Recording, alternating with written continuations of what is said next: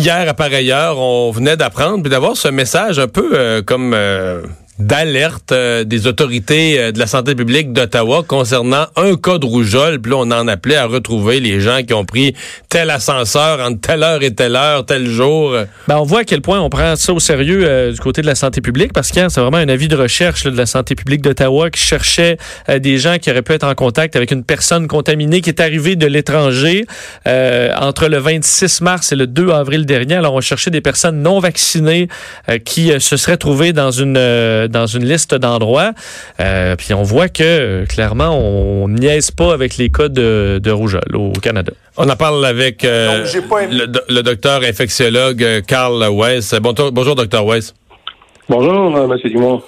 bon, c'est un protocole habituel d'aller de, dans le détail à chercher. Hier, il y avait une liste d'endroits. On disait si quelqu'un est allé dans tel ascenseur, le lobby d'un building, une clinique médicale entre telle heure et telle heure. Donc, tous les endroits où la personne infectée était passée, les, lieux publics.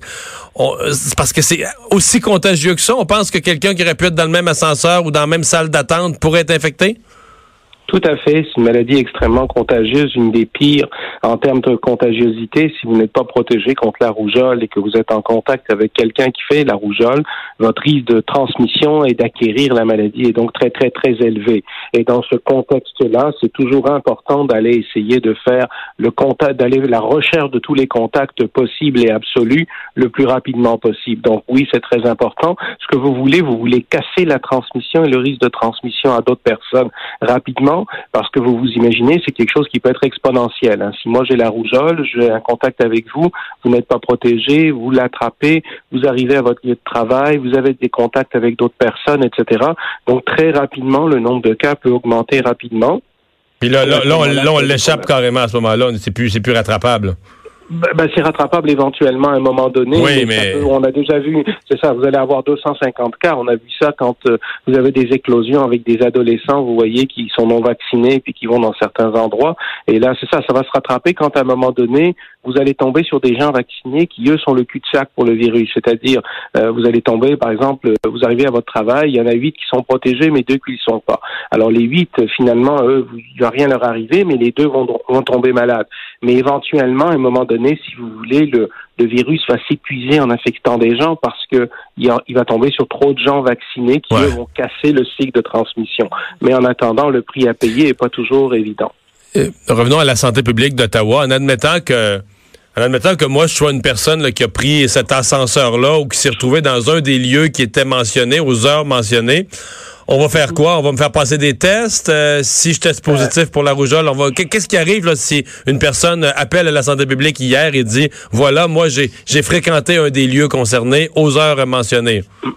Bon, la première chose qu'on va faire, c'est répertorier un petit peu le nom de la personne pour la suivre, pour savoir ce qui va arriver, parce qu'on sait que la rougeole, c'est une période d'incubation.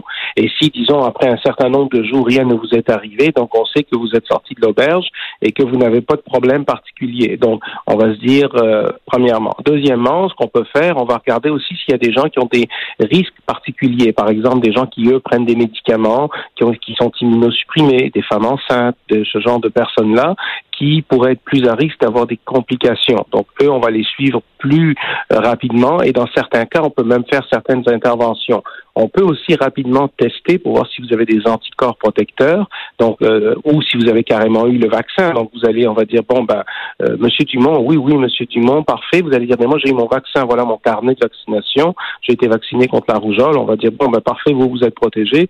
C'est pas 100% de protection, mais votre risque est extrêmement faible. Alors si vous êtes par exemple quelqu'un de, qui prend des médicaments parce que vous avez une maladie, on va dire une maladie inflammatoire du tube digestif, une maladie de Crohn, une colite ulcéreuse l'arthrite rhumatoïde, vous êtes un patient qui avait des problèmes cardiaques ou pulmonaires, puis vous prenez certains médicaments qui vont baisser votre système immunitaire, quelqu'un qui a un cancer, qui prend de la chimiothérapie, on peut faire certaines interventions si vous n'êtes pas protégé contre la rougeole. Donc, pourquoi? Parce qu'on veut éviter les complications sévères de la maladie chez ces gens-là, qui sont plus à risque de développer euh, des complications et de mourir. Mm-hmm. Euh, dernière question. Euh, qu'est-ce que vous imaginez dans les, deux, trois prochaines années? Parce que la rougeole, j'ai l'impression que c'est une maladie dont on n'entendait plus du tout parler, là, mettons, il y a, il y a, deux, trois ans. Et là, euh, je faisais, je faisais cette semaine, je répertoriais ça. Euh, c'est un problème dans plusieurs coins des États-Unis. Il y a eu des problèmes dans l'Ouest canadien. Il y a eu cette panique-là hier à Ottawa, euh, aux Philippines, en Australie, dans certaines régions d'Europe. On fait le tour du monde. Partout, il y a des éclosions. Est-ce que ça va se calmer et ça va redisparaître ou est-ce qu'on est, à cause de moins de gens vaccinés, est-ce qu'on est vraiment dans une réapparition qui va être un problème de pire en pire dans la prochaine décennie? Qu'est-ce que vous anticipez, vous? Ben, moi, j'anticipe que si on ne commence pas à revacciner les gens de façon intensive, ça va devenir un problème beaucoup plus grand. Alors, qu'est-ce qui a fait que c'est un problème? Il y a des endroits dans le monde où il y a des problèmes politiques, sociaux, etc., où les couvertures vaccinales ont diminué. Par exemple, l'Ukraine, vous savez que l'Ukraine, il y a des zones de conflit. Ça peut être aussi le Yémen, ça peut être la Syrie, ça peut être des pays du Moyen-Orient. Donc, à partir du moment où vous avez une population qui devient de moins en moins protégée, vous avez des signes de résurgence de rougeole. Après ça, vous avez des gens qui vont voyager là-bas et vous avez dans notre environnement au Canada euh, des populations où les taux de couverture ne sont pas extraordinaires pour toutes sortes de raisons. Souvent des raisons culturelles, des fois des raisons, euh, vous savez, il y a tout le mouvement anti-vaccination qui, pour toutes sortes de raisons, va, va tout simplement donner toutes sortes d'informations et va refuser la vaccination.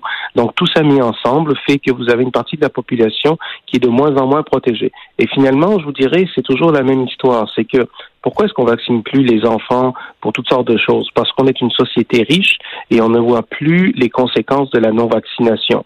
Hein, les maladies ont tellement disparu qu'on n'a plus peur, on ne les connaît même plus.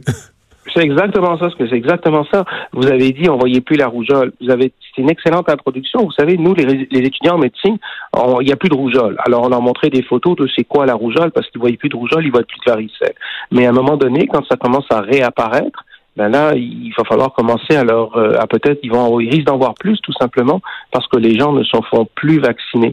Regardez, au Québec, dans les années 50, vous allez demander à des Québécois qui, qui ont l'âge d'avoir euh, vécu dans les années 50, tout le monde va vous parler de quelqu'un qui avait la polio dans sa rue. Ils se rappelleront d'enfants qui avaient la poliomyélite, qui étaient paralysés, etc.